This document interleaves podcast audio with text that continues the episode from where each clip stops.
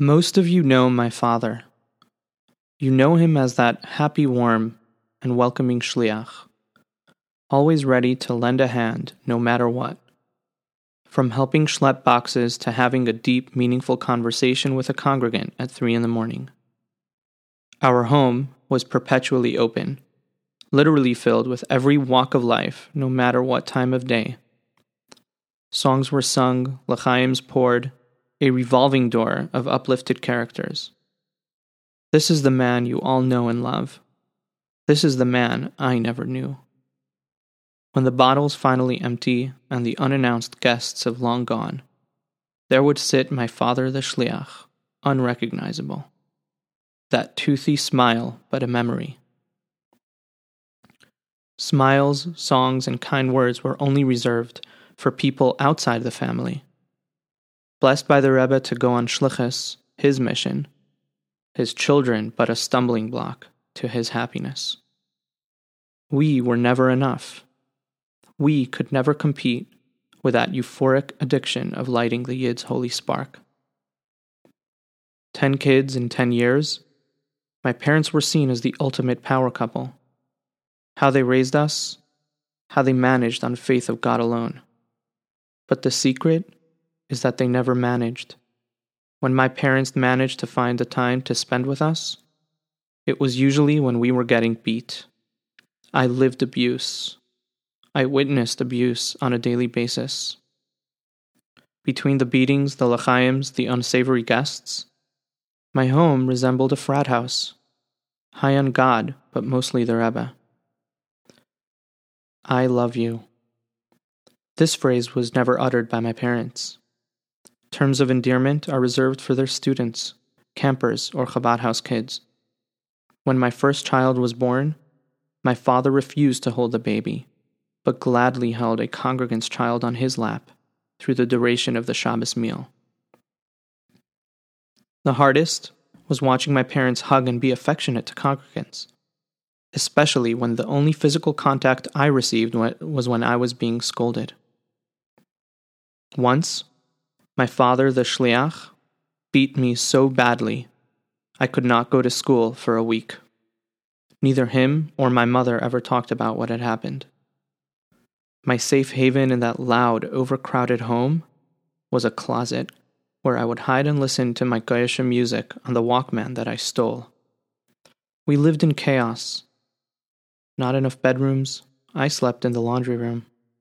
Farbrengens Impromptu walk ins from newly released convicts to homeless people would keep me up all hours of the night.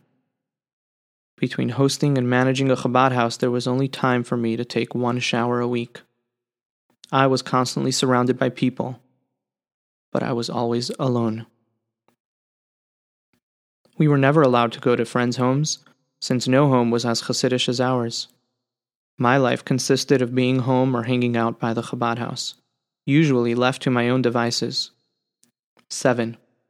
The age I had my first shot of vodka. 9. The age I had my first cigarette, given to me by a member of the shul. 11. My first time reading Playboy. I found a stash of dirty magazines in the shul office.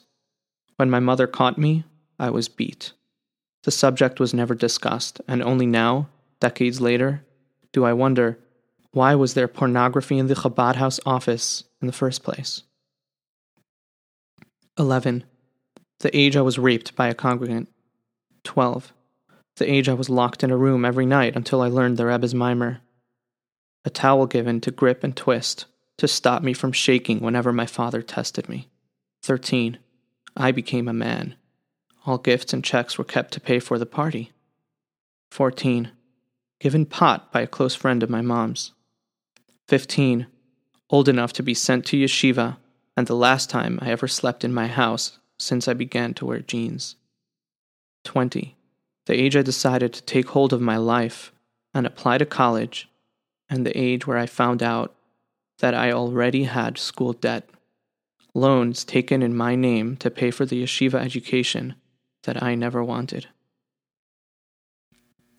As I tried to physically distance myself from my abusive past, moving across the country, never visiting home, and never expecting a visit or a call, My last name keeps me tethered to my abusers. My ever recognizable last name. From Baal Teshuva hippies to children escaping their abusive homes, they all have a story of how my parents helped them. My God forsaken last name is a cursed reminder of the love I never and will never have. The loss of love is a constant reminder whenever my father, the Shliach, gives a parenting lecture, whenever an article is posted on a Lubavitch site of their recent accomplishments, whenever the strangers find out that my father is the Shliach, and how wonderful it must be to be born from greatness.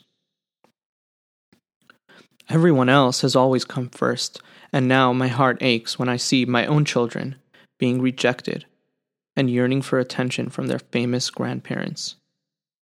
YouTube lectures of their Zaidi the Shliach is as close as they will get. My God forsaken last name tied to them forever, reminding me of the love and approval I will never have.